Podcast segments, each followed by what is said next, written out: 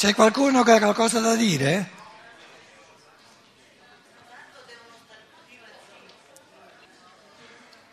C'è qualcuno che ha voglia di star zitto? Dice la Luciana.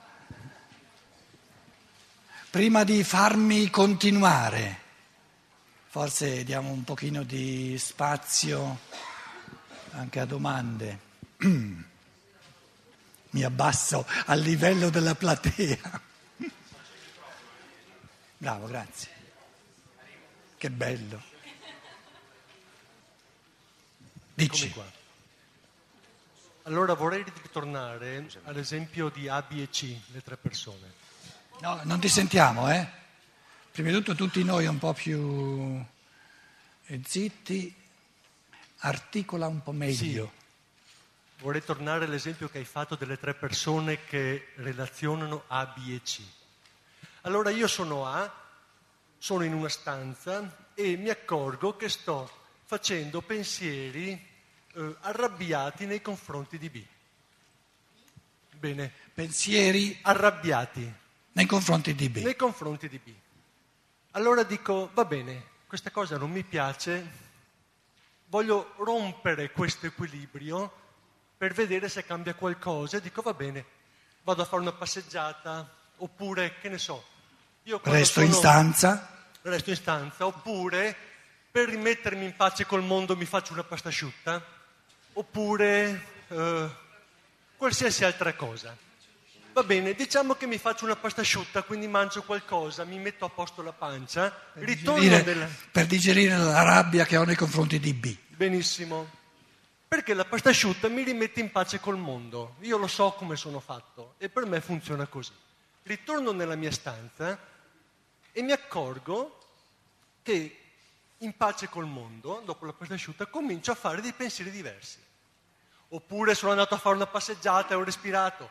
Oppure ho fatto de- sono No, andato no, in no, palestra no, no, no, no, no, no, no, non portare avanti eh, alternative parallele, resta con la pasta asciutta, se no il- l'esercizio, se no l'esercizio non ci serve se tu porti Certo. avanti alternative Nel senso parallele. che succede qualcosa che rompe quell'equilibrio, cioè io in un certo momento faccio dei pensieri, partorisco dei pensieri che sono il risultato dell'equilibrio che io ho in questo preciso istante. Io rompo questo equilibrio, inserisco un altro elemento, mangio, oppure faccio qualcos'altro, o mi arriva una telefonata, in un momento successivo io osservo, faccio altri pensieri sulla stessa persona di B, che sono pensieri meno arrabbiati. Allora dico, un momento, come mai adesso faccio questi pensieri un po' meno arrabbiati? Che cosa è successo? È successo che un sostrato fisiologico si è modificato. Ho mangiato, ho respirato dell'aria pulita, ho messo in moto dei, muscoli, ho fatto un movimento, ho modificato una realtà, quindi ho creato un nuovo equilibrio e mi ritrovo a osservare che faccio pensieri diversi. Allora lo scienziato dice, benissimo, guarda che i pensieri che tu fai adesso, i pensieri che... Vengono dalla pasta asciutta. No, vengono da tutto quello che hai mangiato, da tutti i movimenti che hai fatto, dall'aria che hai respirato. Sì, Grazie che lo dici più sì, scientificamente. dico, e dall'apporto genetico. Cioè ognuno di noi in questo momento fa dei pensieri diversi perché obiettivamente ha alle spalle una storia diversa. Io, ecco, se capisco il pensiero dello scienziato, lo riassumerei così. E lui dice questo pensiero, questa idea ha una logica. Certo che ce l'ha. Cosa ci aggiungiamo noi? Allora, ripeto il nocciolo del discorso. Però adesso ti devi dare una calmata, eh? Per sei partito. No, perché ci ho pensato tanto, questa dico, ma sono mica tutti scemi. No, cioè, vorrei... Allora, ehm, ci riporti a questo esercizio fondamentale che va rifatto sempre di nuovo. Io ho, individu- ho fatto la proposta di individuare due posizioni un po' unilaterali, perché sono dogmatiche, con la proposta di come dire, superarle tutte e due con un tipo di riflessione più scientifica, nel senso che è meno dogmatica. Le due posizioni dogmatiche sono o il convincimento che lo stato di, di, volta in volta fisiologico, la complessità del biologico è causante, non soltanto concausante, ma la causa principale dei pensieri, dei sentimenti che sorgono in me, una posizione dogmatica. L'altra posizione, non meno dogmatica, è che dice no, il biologico, così com'è o nei suoi cambiamenti, eccetera, non è la causa dei pensieri, ma è il, lo spirito che, che produce i pensieri. Entrambe le posizioni sono dogmatiche perché disattengono il fattore evolutivo fondamentale della libertà. L'uomo ha la possibilità di vivere il suo processo di pensiero o maggiormente dal lato della passività, può essere maggiormente passivo nel suo pensare se lo vuole, o può diventare sempre più attivo nel suo pensare se lo vuole. Però è lasciato alla sua libertà. Quindi sia lo scienziato naturale, materialista, sia lo scienziato spirituale principiante, come dire, dilettante, peccano di dogmatismo perché non mettono al centro della riflessione la libertà. Allora, se io sono triste o mi sento arrabbiato nei confronti di B perché negli ultimi giorni mi ha mandato a Ramengo, eccetera, eccetera, eccetera, e dico, io sono, in, sono, fatto in modo tale che se mi faccio una bella mangiata di spaghetti la rabbia mi va via. Padronissimo. Però devo dire, il fatto che in me la costellazione di pensieri, di sentimenti sia cambiata è dovuta maggiormente, non dico metafisicamente in tutto e per tutto, ma maggiormente al fatto che mi sono mangiato, fatto una bella mangiata. Però se io dicessi è l'unico modo di cambiare i pensieri, la costellazione di, del vissuto, sarei di nuovo eh, un dogmatico.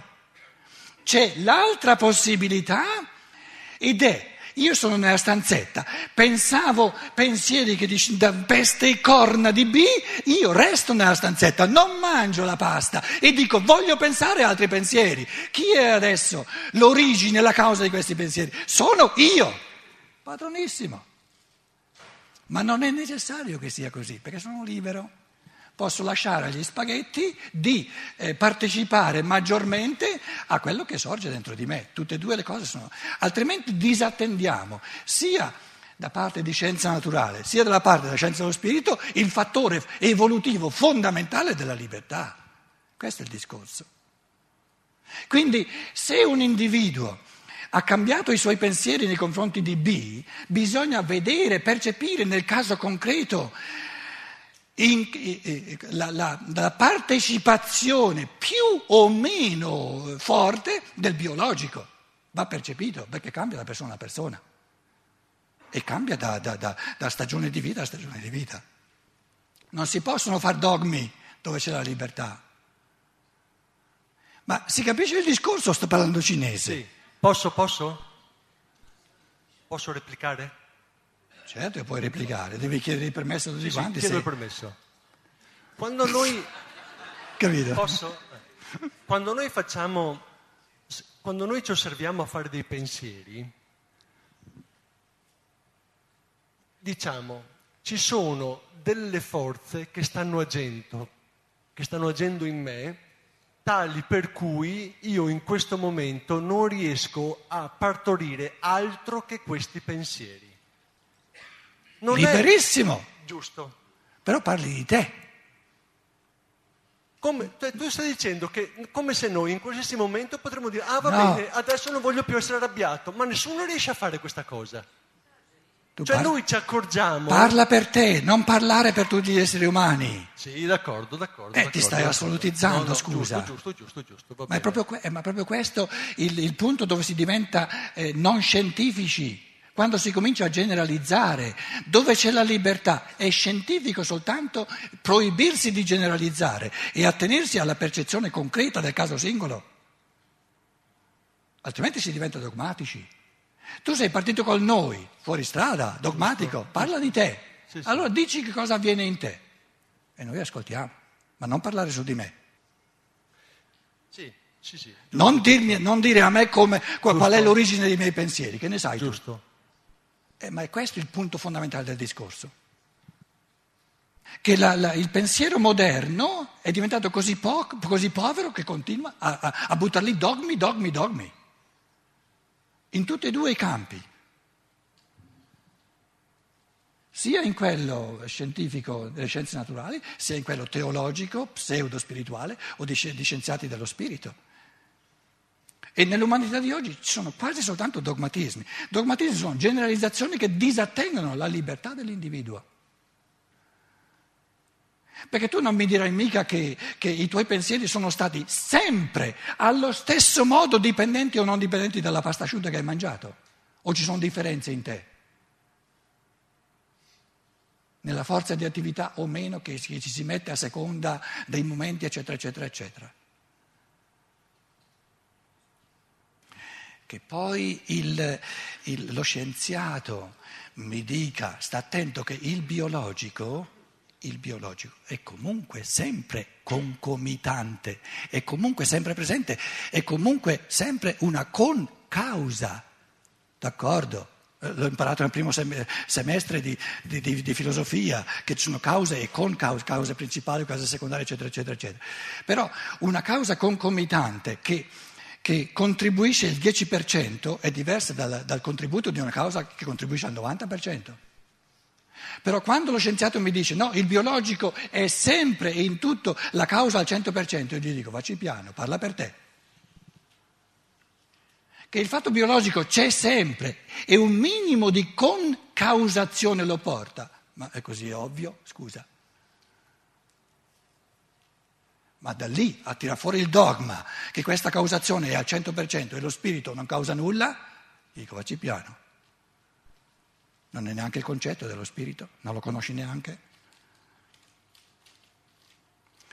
A Napoli è successo, la polizia va a sindacare, trova il, il corpo del reato, il feto, eh, la, la, la, la, povera donna, eh, manco a venire fuori da, dall'anestesia, no? eh, aborto terapeutico, eccetera, eccetera. Abbiamo una, una, umanità che fa una legislazione sull'aborto ignorando, proprio non sapendo nulla, di uno spirito che vuole incarnarsi, con un'anima, corpo astrale, chiamatelo come volete, che è tutto un mondo complesso che ha millenni di evoluzione, con un corpo eterico, forze vitali raccolte da tutto l'universo, eccetera, eccetera, forze formanti del corpo fisico che sono sovrasensibili, dai genitori vengono, viene soltanto un mucchio di pietre senza forme, perché la fecondazione dell'ovulo, lo sperma del, del maschio serve soltanto a buttare fuori dalla materia dell'ovulo tutte le forze formanti, quindi dai genitori viene soltanto un mucchio di, di, di, di mattoni senza forma. Adesso vogliamo fare una legislazione sull'aborto senza avere la minima idea di cosa avviene nell'io, nello spirito, cosa avviene nel corpo astrale, a quali stadi, per esempio l'io comincia nella terza settimana a congiungersi, comincia a congiungersi con ciò che avviene nel corpo della madre. Fattori di una complessità enorme, una umanità che, ignora tutto, si mette a farti una legislazione sull'aborto. Siamo a livelli di ignoranza, ma, ma, ma, ma proprio astronomici. Però è questa l'umanità, questo è il materialismo. Però che lo scienziato mi dimostri che questo io spirituale non esiste, come fa a sapere che non esiste? Da dove lo va a sapere? È un dogma t- tanto feroce, ancora più feroce dei dogmi della Chiesa Cattolica, perché i dogmi della Chiesa Cattolica almeno erano giusti all'origine, se li capiscono, eh, perché non negano lo spirito. Però il dogma che nega lo spirito è molto più dogmatico perché è sbagliato. Il dogma che afferma lo spirito è meno dogmatico perché è giusto, dice una verità. Ti mette per dogma ciò che tu ti potresti conquistare per forza di pensiero, però il contenuto del dogma è vero, eccetto gli ultimi tre dogmi della Chiesa Cattolica. No? che, che, lo spirito divino sia uno e trino, non c'è bisogno di farne un dogma, il, il pensiero lo capisce che ogni realtà ben pensata deve essere una e triarticolata. No? Te lo dice un Tommaso d'Aquino, te lo dice omne trinum est perfectum, te lo dice un Hegel, tesi, antitesi e sintesi, eccetera. No? Quando invece la, la, scienza naturale ti viene col dogma no, che la materia è l'unica realtà, è un dogma molto più micidiale perché è sbagliato, è un errore. Quindi se io devo scegliere tra i dogmi della scienza naturale e i dogmi eh, della, della, teologia, prendo quelli della teologia perché erano giusti in origine, i dogmi della scienza naturale sono errori di pensiero, sono sbagliati. Perché l'affermazione che i pensieri sono prodotti dal cervello è un'affermazione errata, dice una cosa sbagliata.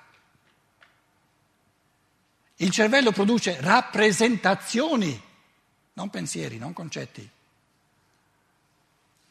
E rappresentazioni sono immagini e le immagini vengono prodotte dall'elemento speculare, quello sì. Ma un cervello che produce un concetto, che, è un frammento di spirito puro, non c'è mai stato. Però tu parla allo scienziato della distinzione tra rappresentazione e concetto, non ci capisce nulla.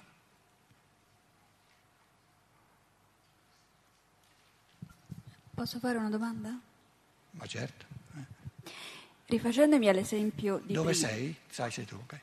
Rifacendomi all'esempio di prima, di A, B e C, eh, A vive la prima esperienza eh, interiormente, B gli fa presente eh, il suo stato di disagio, eccetera. La seconda volta A, come dire, stacca l'emotività dal, da quello che sta vivendo sta e per... stacca l'emotività, toglie l'emotività da quello che sta vivendo e crea un pensiero proprio, interno. La mia domanda è questa. Eh, A riesce a capire quello che sta succedendo perché lui già lo ha vissuto, ha vissuto l'amicizia, forse ha vissuto la, eh, la solitudine, eccetera. Però sta, è... sta, attenta che tu hai presupposto che è stato B a dirglielo. No, la prima volta, la seconda volta. Eh, la seconda volta sei dimenticato? Scusa. No, la seconda volta si ferma a vedere com'è la situazione e dice ma forse sta succedendo questo, se non ho capito male. Però lui dentro di sé rivive ciò che è l'amicizia, ciò che è la solitudine o il disagio. La mia domanda è questa, un pensiero mh, interiore può nascere senza che prima ci sia stato un pensiero, una concettualizzazione di un qualcosa che viene dall'esterno? a questa domanda si può dare una rispostina, però una rispostina non sarebbe giusta perché allora la considereremmo come una domandina. Invece la domanda è una domandona, una domanda fondamentale.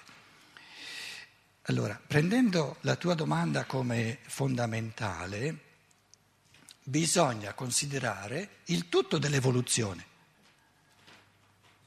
Quindi situare sia la tua domanda sia la tua risposta nel contesto reale dell'evoluzione. Altrimenti diamo una rispostina che è astratta, che però non si cala nel contesto attuale dell'evoluzione. Allora, la tua domanda chiede, però a livello più vasto, questo devo sottolineare, chiede Dopo che lo spirito umano, attraverso millenni e millenni, millenni dell'evoluzione, si è sempre di più inserito nell'elemento della materia, è possibile, la tua, eh, eh, esprimo la tua domanda in un modo più complesso, più scientifico, è possibile avere un processo di pensiero indipendente dalla materia? E no! E allora che, che sei calato nella materia a fare? Quindi il pensiero umano a questo punto dell'evoluzione ha il compito non di essere libero dal percepibile, ma di liberarsi sempre di più dal percepibile. E qual è il presupposto fondamentale per liberarsi sempre di più dalla materia? Di esserci dentro. E liberare il pensare della materia dà molta più gioia che averlo già libero e non aver nulla da fare per lo spirito umano. Perché la caratteristica fondamentale, specifica dello spirito umano è di avere come punto di partenza, a questo livello medio dell'evoluzione, uno spirito calato nel mondo della materia da un compito evolutivo tutto diverso da quello degli angeli che, che volano sempre fuori dal mondo della materia. Non capiscono nulla loro di un pensiero che parte dall'interazione col mondo della materia. Quindi si può rispondere alla tua domanda soltanto nel contesto dell'evoluzione, non in teorie, facendo teorie assolute. Quindi il punto di partenza del pensiero umano attuale è la percezione.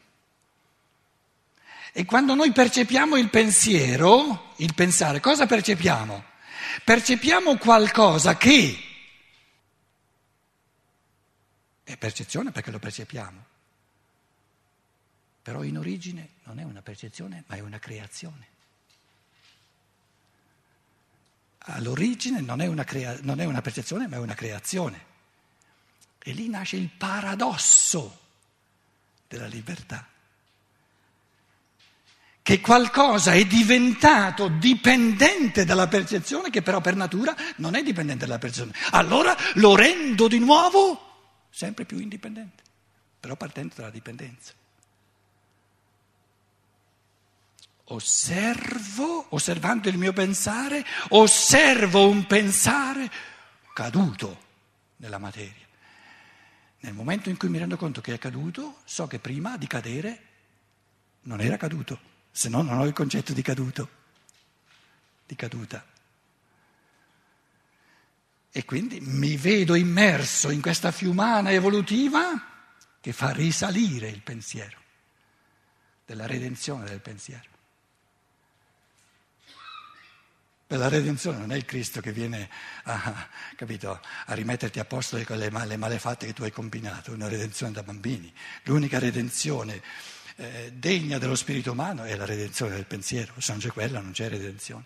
E redimere il pensiero significa renderlo sempre meno dipendente dal mondo della percezione, dal mondo della materia, sempre più attivo, sempre più creatore, sempre più originario, sempre più artistico, sempre più libero sempre più individuale, eccetera, eccetera, eccetera.